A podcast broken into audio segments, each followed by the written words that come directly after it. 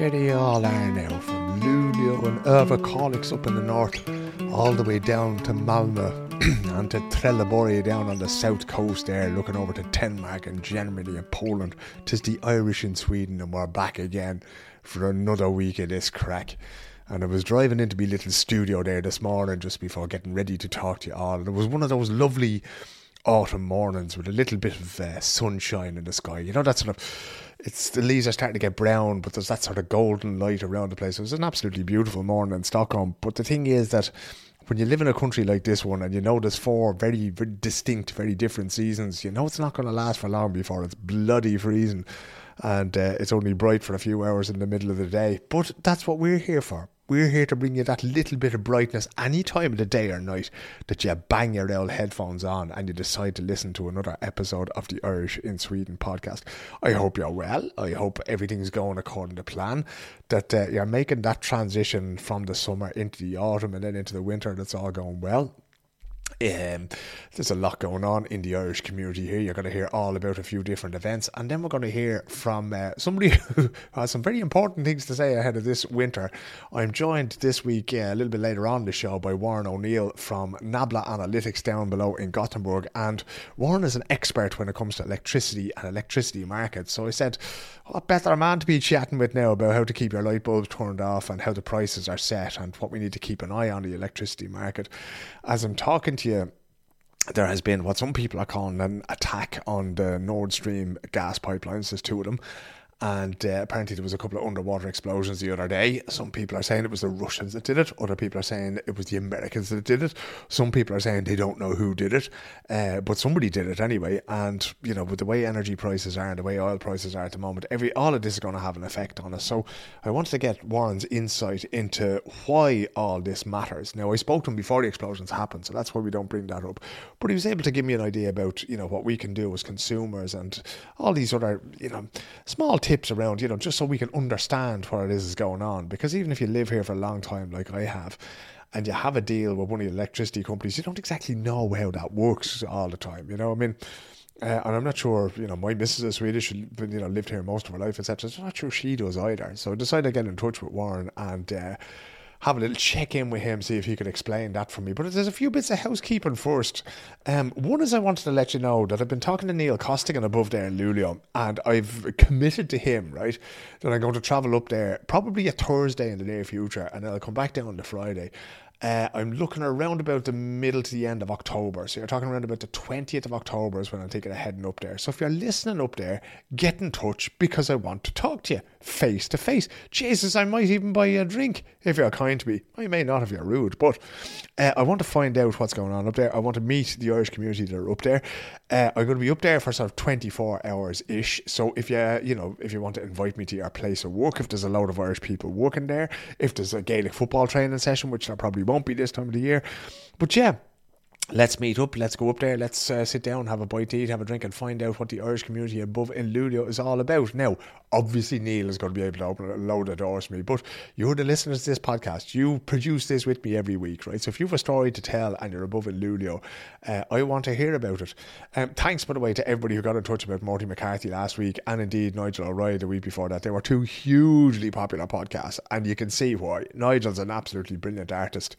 Uh, although, you know, he only lived in Stockholm for a brief period, as you would have heard in the episode, it was something that formed him. And Morty just, I mean, it's like this, the amount of stories that man has to tell. Kind of left that conversation thinking, you know, both with Nigel and Nigel's wife Tracy and with Morty, it's like, we're, we're only starting to peel that particular onion and crying with the laughter while we're doing it. So we might have to go back to those particular gentlemen and families and uh, hear a little bit more about what they have to say. But that's for another day. We'll concentrate on who's above in Luleå for the time being in the coming weeks. Uh, before that, there's a couple of things I'd like to tell you about. One is a job that's going at uh, the Irish Embassy here, right?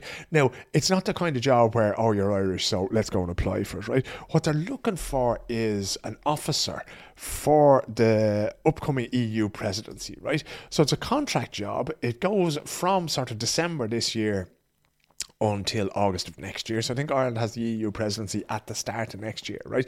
Now, it's quite a qualified job, lads. So as I say, it's not just, you know, I have an Irish passport, I'm going to apply for this and uh, we'll see, right? So if you, if you don't feel you're qualified, don't fucking do it because you'll just end up annoying the poor people there and making the poor people at the Department of Foreign Affairs go through a whole heap of applications that are nothing to do with it, right? So what they're looking for is uh, somebody who's going to be, you know, I, will read it out to you here a highly motivated, enthusiastic, and hard-working person with excellent communication and interpersonal skills to fill a temporary, full-time EU presidency officer position for the duration of Sweden's Sweden's upcoming presidency of the Council of the EU, not Ireland's. I got that completely wrong. So uh, we're going to have that job here in when Sweden are the presidents of the EU, not the Irish, and you know, it seems to me to be, you know, sort of a political job, an advisor job. It's somebody who speaks both Irish and Swedish fluently, right? So if you have the cúpla focal in Swedish, not to be enough, lads, right? They're also looking for uh, the job was monitoring, analysing, reporting in English on political and economic developments here, undertaking protocol tasks, whatever they may be, in connection with visiting delegations. I'm sure that's all sort of, you know, what tie to wear, etc., etc assisting in the organisation of embassy hosted events, uh, going to official briefings at events, uh, providing administrative support to the embassy, working with documents in both Swedish and English, and other things that may crop up along the way, right? So, what they're looking for is a person who has a degree already. Um, preferably in the area of international relations, of political science, law, event management, or some sort of related area proven ability to build relationships, etc. Fully bilingual, lads, right? Fully bilingual. None of this, ah, you know, I might just get, you won't get away with it. Fully bilingual is what they're looking for. And this would kind of appeal maybe to somebody in our community who was born here in Sweden and speaks the language at that level, because I'd say that's really the important part is to understand Swedish and the nuance of that. Uh, obviously, you have to have a legal right to reside and to work in Sweden, and you have to be able to use Excel and Word and all these other things as well. And then there's all the soft skills that go with it, right? So it's from December 2022 to August 2023, 40 hours a week. Uh, the salary is there. All that is on the Department of Foreign Affairs, Irish Embassy Sweden website. So go and have a look there. And uh, all of the details about how you apply are there, right? The, the final date for applications, uh, half past four, very specific, half past four local time, Monday the 31st of October. Samhain, okay? The Feast of Halloween. Uh, that's when you have to do it. And um, then they'll basically take it from there. But it sounds like a really interesting job for the right person. And as I say, it might be, you know, a young person who was born here, study political science, looking for a first or second job in that field. And for nine months, I think it'll be a very exciting job for you to take on, right? A job that requires slightly less qualification, but no less interpersonal skills. Our good friend and our sponsors at Wirström's Pub there in Gamla are looking for a bartender slash waiter slash waitress slash general dog's body to help out the wonderful Martin Hessian in his pub there, right? This is a job that has floated around. I think um, Angus has done it for a little while there from the Stockholm Girls soccer team. I think Joe O'Neill has been behind the bar there. There's been loads of people. Uh, Ian Taylor has been behind the bar there many years ago as well. You know, so it's a great place to work. It's the perfect job for a student as somebody maybe over here in Erasmus, I don't think there's a huge need to be able to speak Swedish. Obviously, helps if you can, but if you can't, doesn't matter. Get in there, do your shift in there. Martin will look after you. Few bob in the bank, etc. Continue your studies, do what you're doing. Um, again, you have to be over 18. You can walk away there, and it's just a great, a great place to work. Martin's a great fellow to work with, and I really, really am grateful to him for the sponsorship that he gives this podcast every month. So just drop in, ask for Martin Hessian, tell him the Irish and Sweden podcast sent you, uh, tell him you're looking for a job there. Could be a great start for somebody who's only moved over to Sweden and is looking to get a few bob in the bank and just be able to pay their rent or their expenses or whatever, have something to do there. So uh, go into Martin, tell him I sent you. Great bloke to work for, and obviously the best Irish pub, not just in, in Stockholm, not just in, in the whole world, lads, right? And Jesus, I've been to most of them by now. So a great place to go in there and get stuck in. Before we get to Warren O'Neill, because I'm sure Warren O'Neill and his extended family are sitting there going, would this fella ever stop waffling to get to this uh, interview? But there are one or two more bits of housekeeping. I just, uh, to stay on the right side of Sophie Murphy, which is always a wise thing to do, and the right side of the Swedish Irish Society, um, just a couple of events that they have coming up, right? The exclusive Oysters and Guinness evening. That's on the 15th of October in Stockholm in Birkastan. You have to register for that event. SwedishIrish.com forward slash events. There's a Halloween spooky ghost walk on the 30th of October, right? From 4 o'clock until 5 o'clock down in Gamla Stan in the old town. I think it's about 50 people are welcome there. So uh, that'll be for the kids, right? Uh, the Christmas Children's event, the 26th of November. Santa Claus, I just got news this morning. Santa Claus will definitely be in, in attendance there, right? So he's taken time out, obviously the busiest time of the year for Santa Claus, but he's taken a few hours off, so he's going to come down to Stockholm and be there. So any of the children in the Swedish Irish community are more than welcome to attend. That's the 26th of November.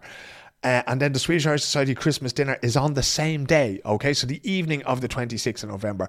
The details aren't fully decided yet, but that's the day when both the Christmas Children's event and the Swedish Irish Society Christmas dinner will be happening. SwedishIrish.com forward slash events is where you'll find all the details of all the things that are going on with the Swedish Irish Society. And lastly, in the housekeeping this week, lads, this is the time of the year when the AGMs are happening, right? I don't know if the Swedish Irish Society had it earlier on in the year, but uh, I know the Stockholm Gaels one is coming up, and they're always looking for people to go on the committee, right? Um, in particular, I would say it's useful for them to have Sophie Murphy's generation, right? Young people who speak both Swedish and English, who understand Gaelic games and who love the jigs and the reels and the culture and Joyce and all these other things that go with it. Love the oysters and a pint of stout and that, you know. Get involved. It's a brilliant learning experience. It's a great way to give back to our community, right? Now, I don't expect, uh, you know, people who have young families or anything else like that. God knows I did it myself and I drove me missus up the wall all the years I was involved in these things. It may not be ideal if you have very young kids at home, but if you feel that you can do it, get involved because without our community, like every community, is very much based on the goodwill of volunteers, right? Of people getting out there and getting involved in our sports clubs, in Luleå GAA, in Malmo GAA, in Gothenburg GAA, right? So go find the people there and say to them, look, I'll get involved in the committee. I can give you a few hours a month. I can be, you know, I understand Swedish and I understand mathematics, so I can be the treasurer because sometimes that's the hardest role to fill. I can be the secretary. I can be, you know, the chairperson, whatever. We have a brilliant chairperson in Stockholm Gaels at the moment, Suzanne Hunt, and I really hope she stays on. But Jays, I'll be voting for her to be kept on, even if she doesn't want to, because she's done such a great job.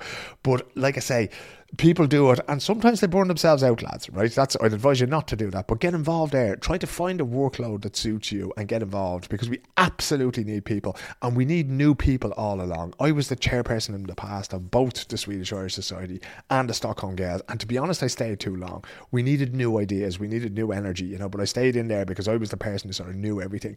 And that's a dangerous thing as well. You can't just have one person. So bringing in three or four or five new people every year. So go contact people at malmo GAA, Gothenburg GAA, Luleå, Gävle, Swedish Irish Society, Spuds and Sill, and get yourselves involved if you can, right? Because we're absolutely dependent on you. Without you being involved in these things, they just can't happen, right? We we need man and woman power. We need people being involved in it. And I'm sure, you know, it's always a thing. You have election committees who are supposed to be going out there and looking around for uh, various different candidates, and it's always difficult. And you know what? even if you don't feel up to it, it might be for you, right? They have what they call suppleanter. Uh, I think they're called adjuncts or uh, that you would have on a, on a, committee, and you could just get in there and do anything. You don't necessarily have to be the secretary or the chairperson or the or the vice chair, or whatever. You can just go there and be part of it and use your ideas and your energy and your enthusiasm for that. You know, so do try to get involved if you can, and if you need, if you don't know who to contact, get in touch with me, and I'll put you in touch with whoever I happen to know. Anyway, listen, that's enough out of me. My Jesus, what what was that? 12, 13 13, we're up to 13 minutes and we've only done the housekeeping. Look at, let's get on with Warren O'Neill here. I spoke to him there last week, uh, just as I said, before the explosions happened in the Nord Stream uh, gas pipelines. Uh, a fascinating story for again, like I said, everybody has an extraordinary story about how they got here and that. But what Warren is doing is very unusual. He came to my attention there on LinkedIn talking about electricity and prices and that kind of thing. So I decided to get him on to listen to, uh, and I think you're going to enjoy it. Jesus, no, I'm not telling you you have to, but here he is anyway. Work it out for yourself.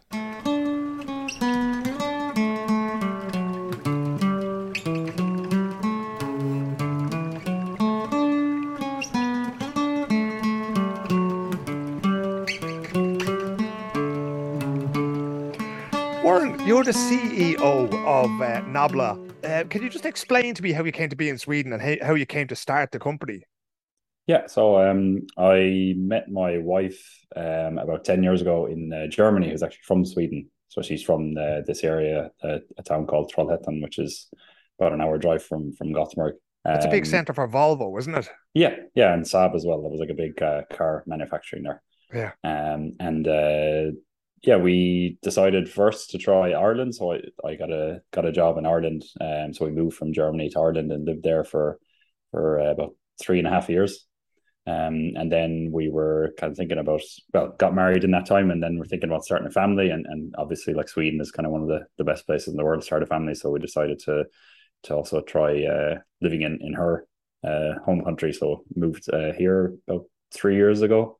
Um, yeah, and then started the company at the same time. So I kind of decided to to leave my job and start a new new thing myself. Um, was a good kind of chance with changing with moving country and everything like that.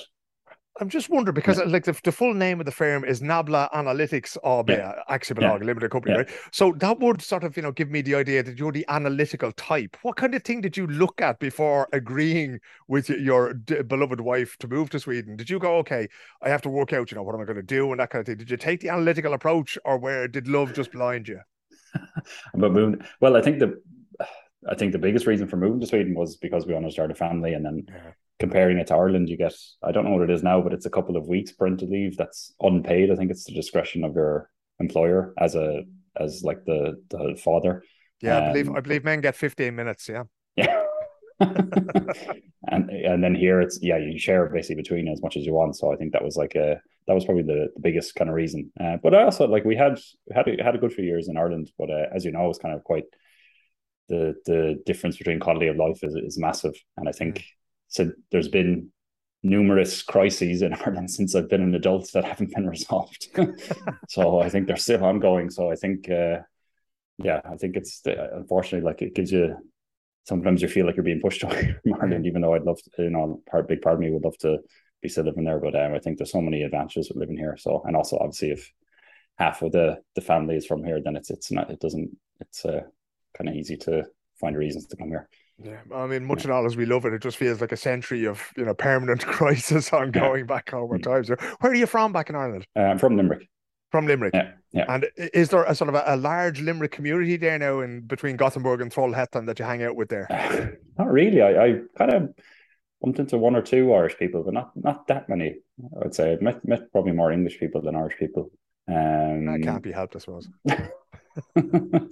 yeah, but uh, no, I should. I, I, mean, usually it's like keep in touch with people, friends who are in either back home or in different cities. Uh, but I guess one thing is that I moved here a couple of months before COVID started, so I kind of only really feel like I'm actually living here in a part of the city since I guess this summer. You know, because we've yeah. been, especially when having like the baby at home and stuff like that, we didn't really want to be doing being outside the house too much or being doing too much socializing. So we've been kind of during COVID, obviously, like we had to keep to ourselves. So I kind of feel like it's only kind of getting going now, now that the mm. city's kind of got a bit more life into it and kind of everything's open again. So mm. kind of only just feel like I almost just moved here in some way, even though it's been a few years. But yeah, um, was that was that very difficult for you? Because I found it really difficult in the beginning in terms of we lived out in Märsta, which is out by the airport here in Stockholm, so 30, mm 40 kilometers outside of town, hard to get to yeah. at closing time, that kind of thing.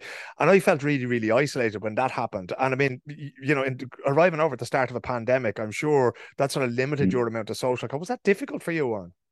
Uh, well, I think I was lucky in some ways because some friends that I knew through my wife, um, or also friends that we had actually made in, in Berlin. They actually moved a few months before us, um, at the same time. So I kind of had a few people that I knew from before moving, um, that were moving back. So um, kind of had the already had a kind of network around me, which was good.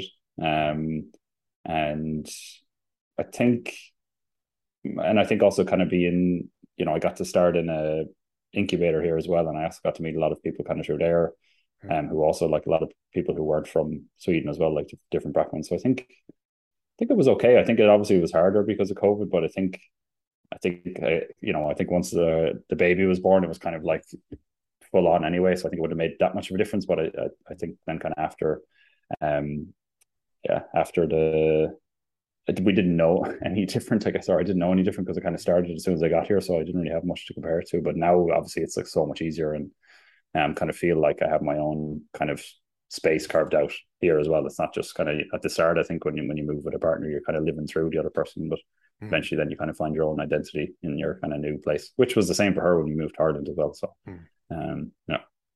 It's, it's a rotten feeling in the beginning, isn't it? That feeling of being dependent on somebody because a letter hits the mat, you can't read the fucking thing, and you know, it's like you know, where do you get this? Where do I go for that kind of thing? But gradually, well, become... I didn't get a I didn't get a bank ID for three or four months Oh, um, which so I basically didn't exist for a while. I couldn't do anything. I couldn't get a bank account. I couldn't. Uh, I couldn't. Uh, I couldn't even. I don't think I could even pay for the tram tickets on the app because I think you had to have a Swedish bank account or something like that. You so I had, well, you to, have to- use, yeah. I had to go use the machine and pay, pay which Yeah.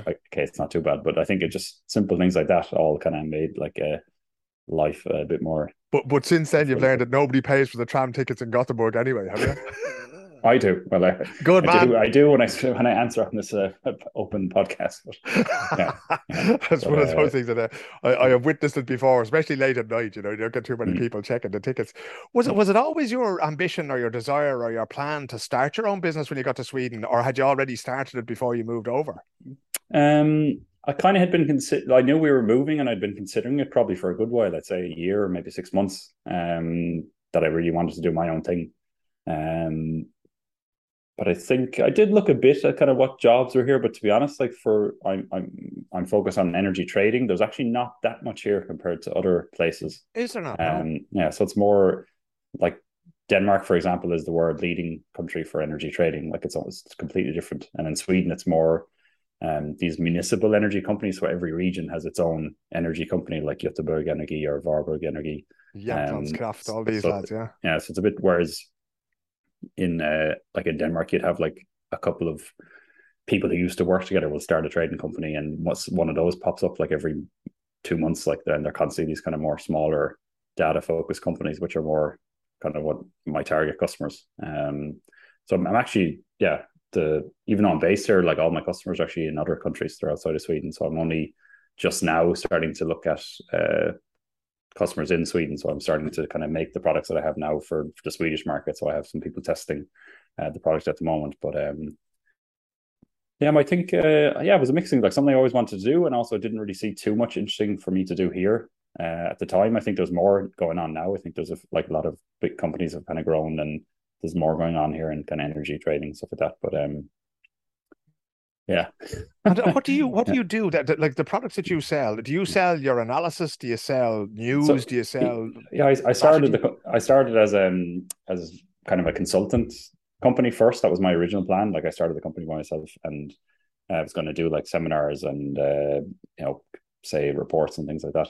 Um, so I did that for the first um probably six months, and then I kind of saw like some patterns of like customers wanted similar solutions or wanted similar data, and then I decided to do more software. So I basically collected data that I that I thought was important for the for trading the energy markets, and then I give uh, customers get access to that through monthly subscriptions. So I kind of changed kind of after the first yeah, half year, we'll say. Um, so now it's more pretty much only doing the subscriptions. I do still do some consulting, but not that much. So, um, yeah. Do do you find that easier? Because, like, you know, uh, sometimes with consulting, I do a bit of consulting myself on the communications front, and part of it is having to sort of be there in front of people and explain things to them. But when you have a software solution, you can Mm. sell that to them and then you can go on to the next thing. So, do you find it Yeah. easier now that you don't have to stand in front of them and explain I don't. I actually don't mind the the actual like say giving the seminar or things like that. The part that I didn't like was trying to hunt down new um like leads all the time. You know, because with the subscriptions, people sign up, and then once they're signed up, you know, they pay every month. I think having to constantly look for new clients through the consulting, I think, was the thing that it, that I did the part I didn't like. Um, Yeah. and also you're kind of given the same. You might have to give the same seminar again and again, like rather than building on it. And you know, Mm. if you make a product, you can keep making it better and keep adding new things and getting feedback. So I kind of prefer that side of it. I also Okay. have I also have um yeah, a lot of like coding experience as well. So that obviously I can use that for doing the product as well. Yeah, that's pretty good. I keep getting emails off these lads in India who want me to develop an app or a game or something. I have no idea what they want from me because it's not really my area of interest anyway. But but come here to me. The reason I wanted to get you on the podcast, right, is because of the time of the year that's in it. And I saw you talking about these things on LinkedIn. I went, that's a very mm. smart lad right there. He belongs in the Irish and Sweden Glad podcast. it appears that way. Oh, no, no, you're definitely doing something something right in the marketing front, my friend. But could you just explain for the uninitiated how the price of electricity is set in Sweden and why it might be different for me in Stockholm from you in Gothenburg to Mark Ratigan in Malmo? Yeah. Um, well, it should be the Stockholm should be the same to me here. It, it, there's there's four like different uh, kind of price areas in Sweden, which is actually very different to to Ireland. So we even though we have, you know, we're, we have like Republic of Ireland, we have Northern Ireland, we have one price for the whole country. Hmm. Um, whereas in Sweden, they've actually broken it up into four kind of distinct zones. Um, Do, do you I know why they did that? Because it's yeah, a I think. s- Sorry. Yeah, I think the yeah original idea was that they wanted to incentivize generation to be built where there was higher prices. So say in the south now the prices are quite high, and they thought that that would mean that more wind would get built, or or say uh, some or like a power plant would get built where the prices are high because they would obviously make more money from the high prices. But I, as far as I'm aware, the complete opposite happened because it was much easier to get things built in the north because there was less objection So it's been a massive issue in Sweden that people are objecting to wind farms being built because um, I think a big reason is they don't like to look at them, or yeah. they kind of there is some obviously some negative environmental effects, but they're quite minimal compared to other um, types of uh, power plants and stuff like that. But um, I think so. They basically they've had more wind built in the north, and it, this there hasn't been this increase in the south to alleviate these kind of high prices now. Um, because the south is more densely populated, so you kind of more people are probably complaining about them being built. Um, and they're they're trying to also uh, do a lot more like kind of data centers, and I think also heavier industry in the north. So I think also potentially there's those companies are also financing the building of of wind parks as well, um, because you have a lot of companies who are yeah in that like companies who work with data centers too who are also getting involved in in financing generate like renewable generation as well yeah. to kind of off, offset their demand. So I think that kind of seems to have a really kind of thriving ecosystem up there where that really hasn't developed as much down here. Mm. Um, but the Stockholm and, and Gothenburg are in the same zone, SE3, and then Malmö is in SE4. Uh, hopefully, it's I'm also new, relatively new to the Swedish system, but I think so. SE the la, the one in Malmö is, is usually highest, and then SE3 where we are is like second highest, and then the north and south, the the other two ones, the one and two are usually much much lower, like very low prices. So, yeah. um, it's mad, think, really, when you think about it, yeah. because you think up north now, we're getting into the winter now. So obviously yeah. they're going to need more electricity, and yet they're paying less for it than everybody else, you know, just mm. because mm. of these things that you mentioned, you know? Yeah. Yeah. Um, what's the market like? I remember being at Vattenfall about 20 years ago, pardon me, when the whole market was being deregulated, it was then it was a state-owned company, it was being sold off. Mm. And I was thinking to myself then that this is going to go mad, you know, because once you deregulate these things, you're kind of letting a genie out of the bottle without exactly knowing what's going to happen. So obviously, mm. having worked in Ireland, having worked in Germany, what have you seen in the market over the last sort of, you know, over the course of your career that has changed? Um, well, massive amounts of renewables being built. Like I think in Ireland's Ireland's probably one of the prime examples. Like we we have we can have I, th- I think it's up to now 75% of our demand at, at instantaneously coming from wind um, which is I think it's second only to Denmark or it's in the top top five anyway um, so I think you know obviously you have volatility with the markets but that's also incentivized a lot of um, people to actually build out renewables or to build solar and wind and a lot of innovation as well so um, I think yeah if it was centrally run or government run you would have some security but you probably wouldn't have any risk taking and anyone like probably not the same levels of of wind that was built now and solar that was built. I think so. Um, there is obviously some downsides, but now I think with the market the way it is, for me, and I and I can see some people agree on this. Like this is the market behaving as it should behave. There's a crisis. There's a war. You know, it's obviously it's a reflection of that. So I think, and it's also it shows like we, you know, we didn't build up a resilient enough system. We should have had more renewables, batteries, and also like you know the, the decommissioning of all the power plants in Germany, the nuclear power plants in Germany has obviously had a big effect as well. Um, yeah. I'm not I'm not pro nuclear in the long run, but I do think it's it's you know a necessary kind of stepping stone to get where we want to go. Yeah. Um, and I think decommissioning ones that are already operational um, is just a bad idea. And I think people are kind of coming around to that idea now. I think there was much more people were anti-nuclear um, the last say 10 years, but I think it's it seems to be changed in opinion yet now that we've seen kind of when things get a bit out of control like that, it's mm. it'd be good to have that extra backup or extra generation. Because um, we saw yeah. that now in the recent election campaign, yeah. Warren, there was an awful lot of talk about, oh, you know, yeah. I don't know if it's Ringhals one and two or whatever, but they were decommissioned, right? Yeah, Now, that was, as far as I know, that was a business decision by the owners who said, look, this is not going to work in the long run. But then it became a political football and they were going, oh, we're going to start them up again. Now, as far as I know, by law, they can't actually do that. So, but what effect, like, if you were to start them up again in the morning here, would we all of a sudden, would our electricity bills go down by 50%, or is that just not how it works?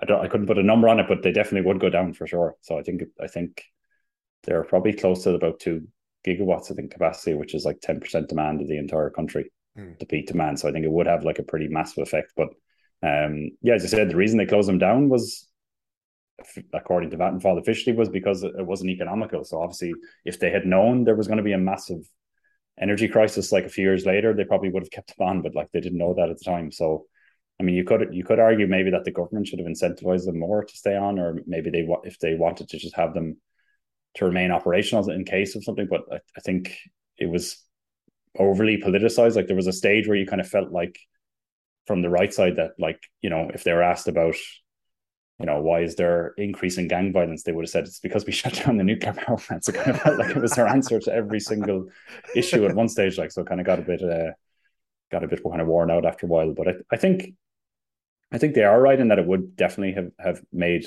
the whole system more secure. And that's also now in France. Like a, I think half of their nuclear fleet is out, which has caused them massive issues in France and huge prices. But at the same time, they're closed now. So what do we do now? Like we're facing into winter is, is coming now. So we should actually be figuring out like things we can do now as opposed to kind of lamenting a decision that was made in the past. Like I think that was one and that was one thing with the entire political debate. Like, not barely anyone had suggestions of what we're actually going to do now. It was more just this discussion about Ringhals one and two, like that we shouldn't have shut them down and why aren't they there? But it, it happened. So, yeah. Um, yeah. So I think it was be interesting to see what actual, like, real suggestions the new parties have now about what we can do because. Well, I know it took a long time to form the to actually decide the government or form the government last time, but if they can get in quickly, or they should really, if, since you know we're already coming up to October, so I think they need to actually kind of get things moving quick. So, but we'll see if they ha- have any good, kind of realistic suggestions of what to do for yeah. next few months. And as if closing yeah. the first two wasn't enough, was it Ringhals three that yeah. was taken down for maintenance during the summer and won't be back online now until the end of January? So that, do you have that, any idea what happened there? Do you? Yeah, they were supposed to come back, I think November, and then it got extended by two months, which is pretty like December and January, obviously, are like very high demand months. Yeah. Um. It, apparently, they were doing a repair and they didn't like the instructions weren't good enough or they didn't read them properly or something like that and they actually made another fault or they broke something else which is kind of insane considering how it feels like the whole system's on a knife edge at the moment. You think they would have been a bit more cautious with that. So it's been they've updated their systems now for doing the repair or whatever the instructions now to make sure it doesn't happen again but it's actually was like a fault of the repairs that they did. They broke something else or something like that. So yeah. um unfortunately. But that's a big blow. Like it's a big blow because that's obviously like a very crucial, and it's also Ringhals is in SE3, which is one of the regions that's having all the issues with the high prices. So it's like pretty critical that it's here as well. So, mm. um, yeah, we'll see. I mean, th- this is also kind of like was also a lot of discussion in the in the election was that oh Sweden was a net exporter this year and we're sending all energy to Europe and stuff like that, but France was like that the high or sorry Sweden was the highest next ex- exporter in Europe, I think. Um, so for France was the year before and was always near the top, but basically because they had all these outages in nuclear, like they actually became like a net importer. So mm. I think, you know, people are using the argument like, oh, we we have so much generation, like we should be keeping on to ourselves. But like France had the same, they were also like, and then this uh, the whole like the whole point of this connected system in Europe is that if one person has an issue, then we're you know everyone else comes steps up and like provides yeah. their extra resources to them. So I think the same thing could happen in Sweden if they if ring the other Ringhals went out, then maybe we are going to be dependent on getting energy from other countries. So I think there was one cut that was also in, even on the left side like a bit of a lack of solidarity with with uh, the rest of Europe. I think in terms of like uh, keeping more energy for in Sweden or not exporting energy. Um, mm-hmm. But I think that's kind of you know, if you help out, you'll probably get helped out later on if you're having issues. So I think it's a bit more of a kind of comes back to as well. The actual yeah. price itself, Warren, because I was reading somewhere where it's a very convoluted system that decides the price that you and I pay at our meter mm. under the stairs or in our apartment, right? Mm. And it has to do with the highest, most recent price uh, that was paid. Can you explain how that works at the at the consumer, the business level? What is it that decides exactly how many crowns I have mm. to pay when I turn on the immersion? Well, I guess it, it depends a bit on if you're if you're like on a fixed contract or if you're on these like rolling contracts. Um, so if there's people listening from Ireland, like it's not as common these like rolling contracts where that you actually get the exact market price. Mm. Here they're very popular, but I think in Ireland I, I, don't think too many people offer them. It's usually like a fixed price or you, where you get like a rate per kilowatt hour or something like that. Um, but if you're on a fixed contract, they usually offer you a price based on what they can see is being traded in the futures market so that they can like lock in a price for you for the next year, say. Mm. And they they've kind of traded in the market, so they take away their risk. It's almost like getting insurance for them. So then that tells them like what they can offer you for a fixed contract. But if, if you're on the rolling contract and you get the market price, then um, it's based off the what clears in the day ahead market. Um, so this is a market that's an auction market that's across the whole of Europe. Um, so Ireland has the exact same system, and they're all coupled together through the interconnectors. Um, so that was actually the Irish market changed. Uh, God, I, I, don't know exactly how many years ago, but they, was it five or six years ago? And they, um, the reason for the market change was that because we were coupled at the time to Europe through the UK, we actually had to change the market to go to this system mm. because that was a rule that we all had to be coupled in this way. Um, so that basically you everyone puts in what they want to buy and what they want to sell into this algorithm and it tries to what they say is like maximize social welfare which is like um, maximize the profit for the generators and minimize the cost for the people who are buying or the, the consumers kind of mm-hmm. um, and then it picks like basically a clearing price which is like the last generator um, used to kind of satisfy the demand so often that's gas, and that's why you see often very high prices because the gas prices are gone so high. Mm. Um, but that's kind of being debated a bit in Europe now that they want to not just take this last plant, but maybe take an average of all the plants that are on because you'll have wind that are basically will sell for anything over zero. And there, but even though the price might clear at, you know, a couple of hundred euro per, per megawatt hour, like the, the wind might actually be selling wind sell for zero. So mm. um that that price space is what will go into a rolling contract. Um, that hopefully that makes sense. It's, yeah, no, a lot of information But, but essentially, what we're saying it's, is that when we created this market, the source of the electricity doesn't actually make a whole lot of difference, right, to, to the price because it still works on this system that whatever the last thing was, and mm. it's hmm. usually something that came from gas. Therefore, yeah. it doesn't matter if it's wave power, or wind power, or solar mm. power. That in inverted commas costs nothing. You know, mm. we still end up paying these prices would would it like is it kind of feels like something Warren that could be solved with the stroke of a pen if the EU or whoever controls this market decide, you know what, we're going to calculate this in a different way. And I know an academic in Malmo has suggested the same thing that like, mm. you know, we need to change how this is done and we need to go and price it based on the source. Is that something mm. that that you see as being a possibility, or is that just, you know, lefty rubbish uh, pie in the sky thing? They've been the EU has done made some proposals where they want to cap the price that um I think it's non-gas generation can make like wind and nuclear. So I think not, the cap is either 200 euro or 180 euro. So basically, they can't make more than that, hmm. which would actually like reduce the cost for the consumers. Um, there's a lot of suggestions floating about, but I think there's a lot of also unintended consequences that people probably don't foresee. Yeah. Um, and I think one issue that a lot of people flag would if you are if you artificially bring down the prices, then you de-incentivize turning down demand. So maybe you know the high prices also means that maybe people might move I've even seen this in Sweden. People have moved production to nighttime instead of the daytime because they save so much on the energy costs. Yeah.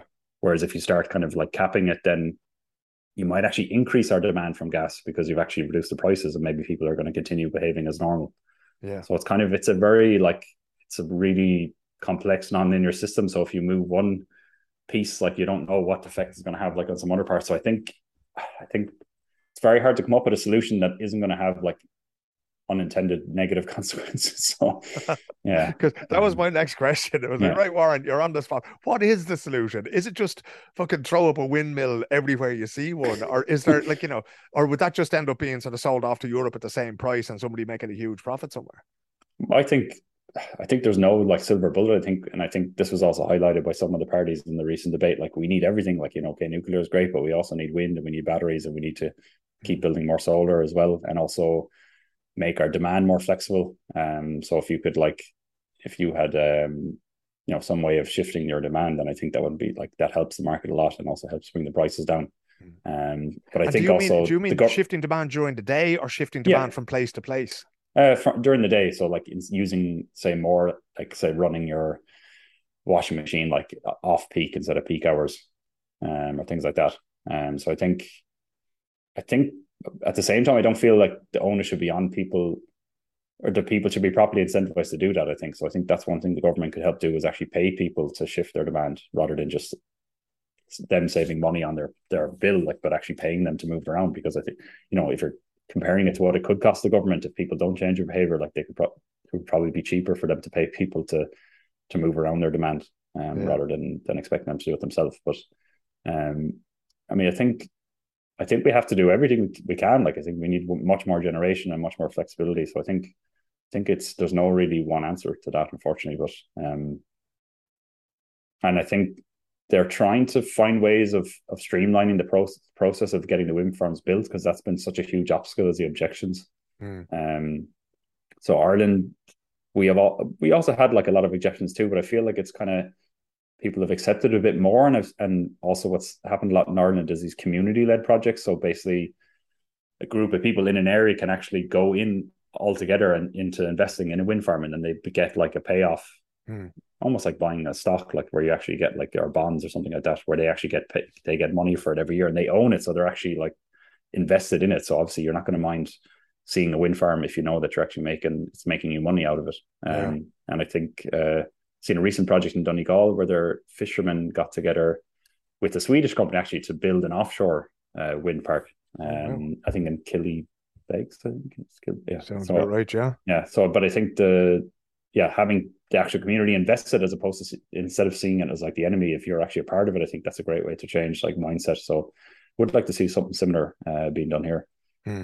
I often ask, would you rather see a wind farm or an extra zero in your electricity bill? You know, it's a, a great way of focusing the mind, you know. Or like nuclear waste under underneath your feet. yeah, but that, that goes back even in the in the eighties. Like you know, there was a great the CND, the campaign for nuclear disarmament, and then you know, mm. nuclear power has to go, and how do we deal with this and that? Mm. You know, but um, come here to me, this thing of renewables, right? I was in America recently, and I was flying from Los Angeles to Las Vegas, and there's a huge amount of desert there with nothing but sun, and I was thinking. Mm. Why isn't this covered in solar panels? So I wanted mm. to ask you. Yeah. I mean, is there a limit to what we can do with renewables, or is that what we should be doing? Like you know, wind mm. farms anywhere we can have them, and solar panels on top of everything that moves.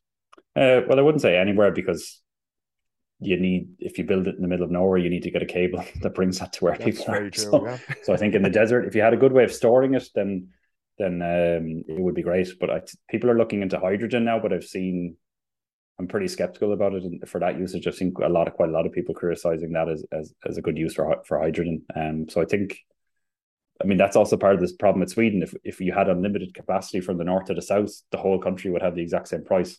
So yeah. these price differentials only come about because they can't bring any more energy from the north to the south. There's no room on the cables. Yeah. Um, so I think that as well as the actual building more generation, it's a big issue now is actually building more grid, um, which has been, you know, people argue it's been a bit neglected here in Sweden. That's why you have also these big differentials in prices too.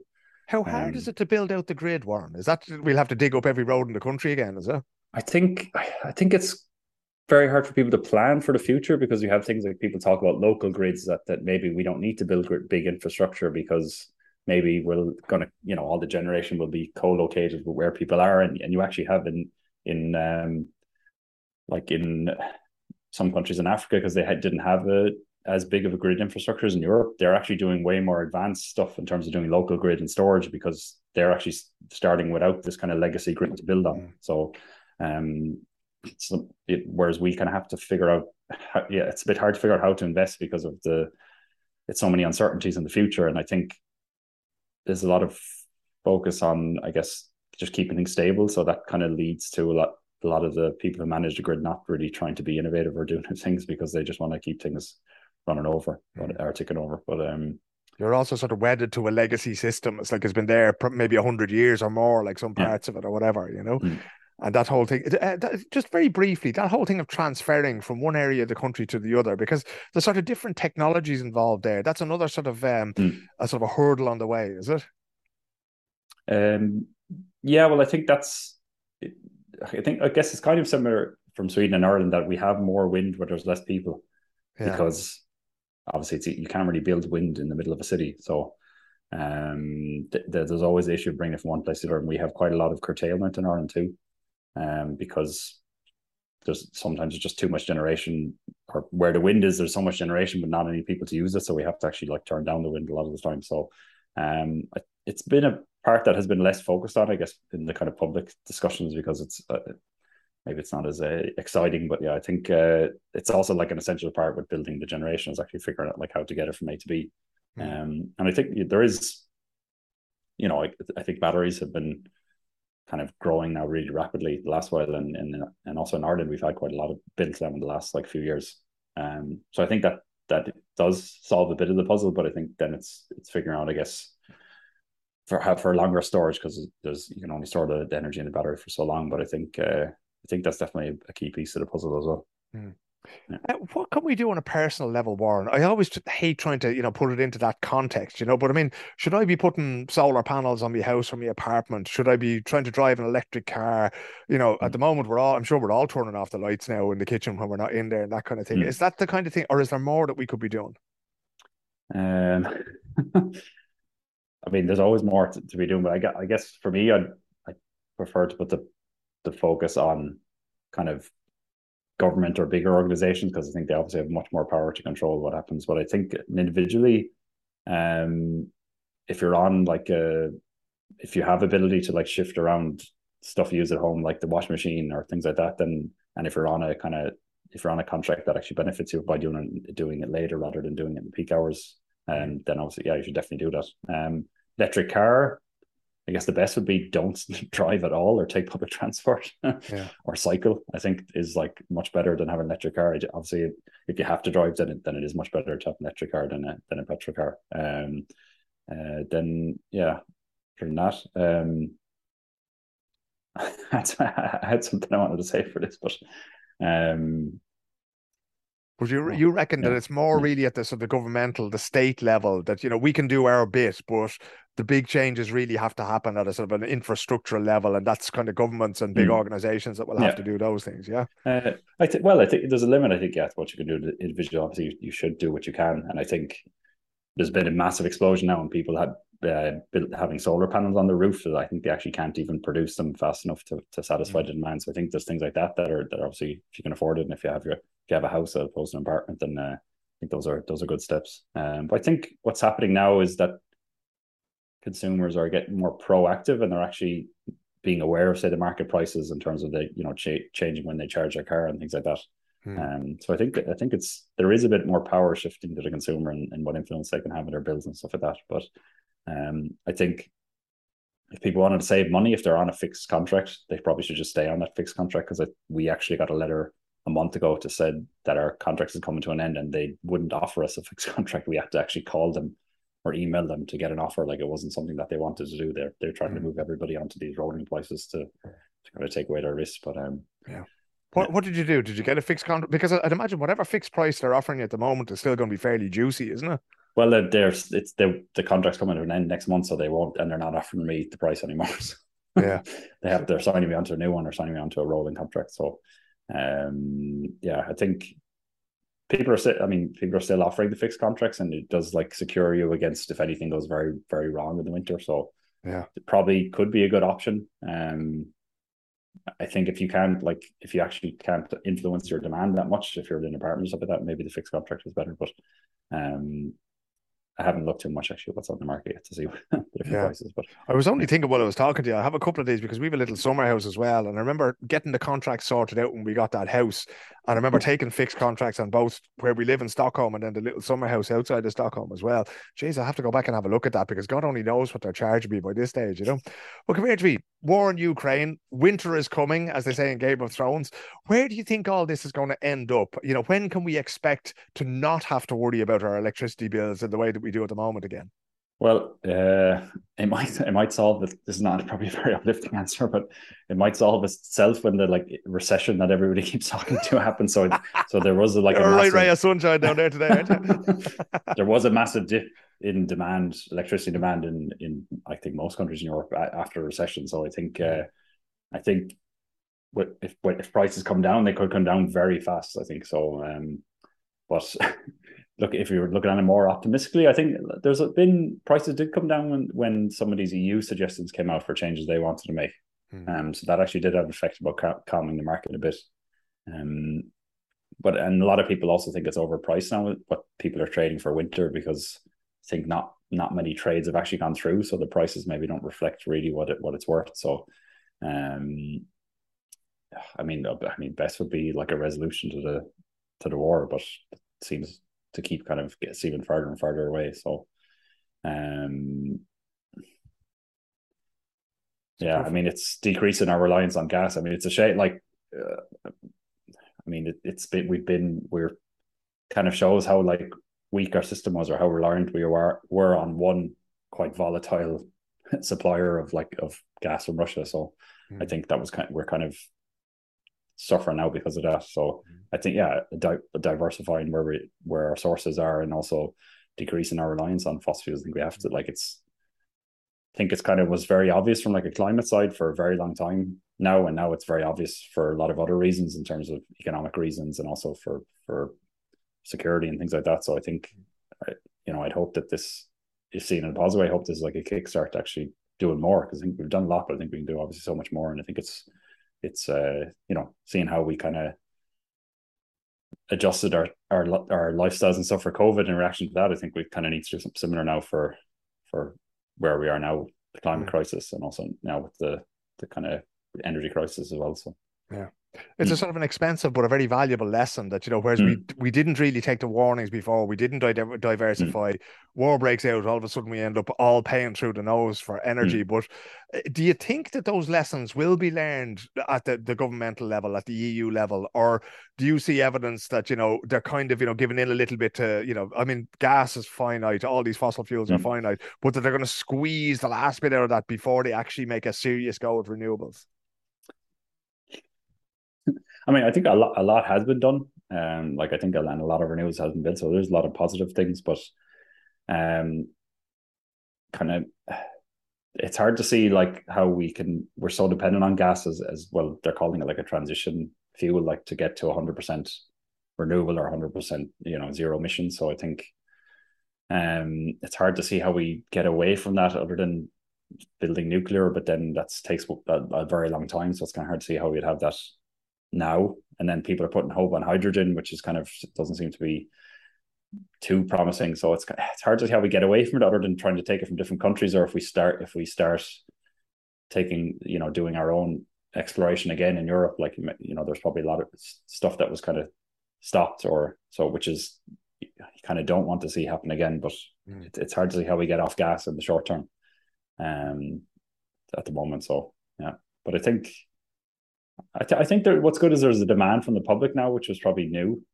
Um, and I think you know, I think people were pretty skeptical. Oh, I, I say that, I say that, and, and the winning party was, or one of the winning parties was like basically just saying terrible things about wind energy the entire election campaign. So maybe I'm being too optimistic, but I think in 50% of the public or 55% of the public, there's a strong, you know, people are uh, you know there's actually demand for it and they want to see it happen at the top level. So I think that that's a good thing, and I think politicians going to have to answer that as well, or the, you know that's what people want to see from them. So yeah. And mm. um, where can people find your work, Warren? Do you only work with sort of big customers who pay you hopefully hundreds of thousands of euro a month for your expertise, or is it something that can be accessed by the common man and woman in the street?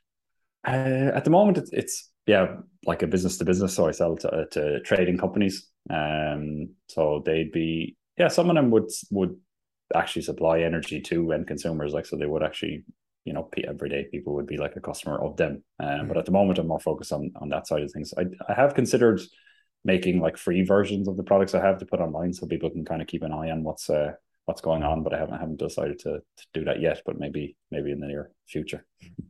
The company yeah. is called Nabla Analytics AB. Uh, the mm. man behind it is called Warren O'Neill. Go find him on LinkedIn. Adam, don't spam him now, folks. Don't go send him a whole lot of bullshit about developing apps from India, but certainly follow him because I started following him there and it's taught me an awful lot about the electricity market. And I hope you got just as much out of it. Warren, for now, thanks so much for speaking to me.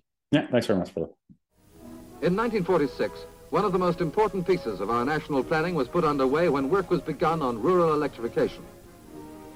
This is a scheme to bring the benefits of power to the large but scattered communities living outside the towns and villages. A large undertaking, it involves the raising of one and a half million poles to carry thousands of miles of cable. This rural network will eventually supply over a quarter million farms and other dwellings. More than a third of these consumers have already been connected, and working parties are constantly in action, pushing the job to completion in all parts of the country.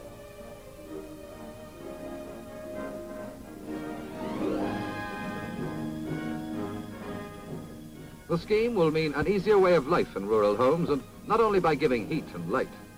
The drudgery of pumping and carrying water will gradually disappear, as the electric pump brings modern sanitation to thousands of isolated dwellings. There you go, that was the wonderful Warren there, and lads, the whole world has gone mad because this episode was supposed to be out on Monday morning, but uh, the original file just went nuts, and there was no music, and there was no interview, and there was no nothing.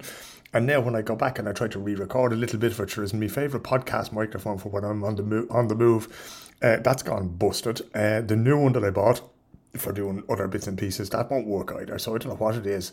I think the gremlins, the ghost that got into the machine, is uh, it's not really in a hurry to see this episode go out and see the light of the day. But what do you know? What I am, I'm absolutely in a hurry to get this out there because I owe to Warren and I owe to everybody else to get it out there. Um, there was uh, much of, as you can imagine, much of this podcast is sort of unscripted. I tend to have a few bits and pieces uh, that I want to tell you about, and we've gotten through a lot of the housekeeping this week. If there's something that I was supposed to bring or that I mentioned to you that I might uh, have on the podcast this week and I haven't done it, give me a quick reminder, right? Because I don't have the time to go back over the whole podcast and make sure that everything is exactly as it should be.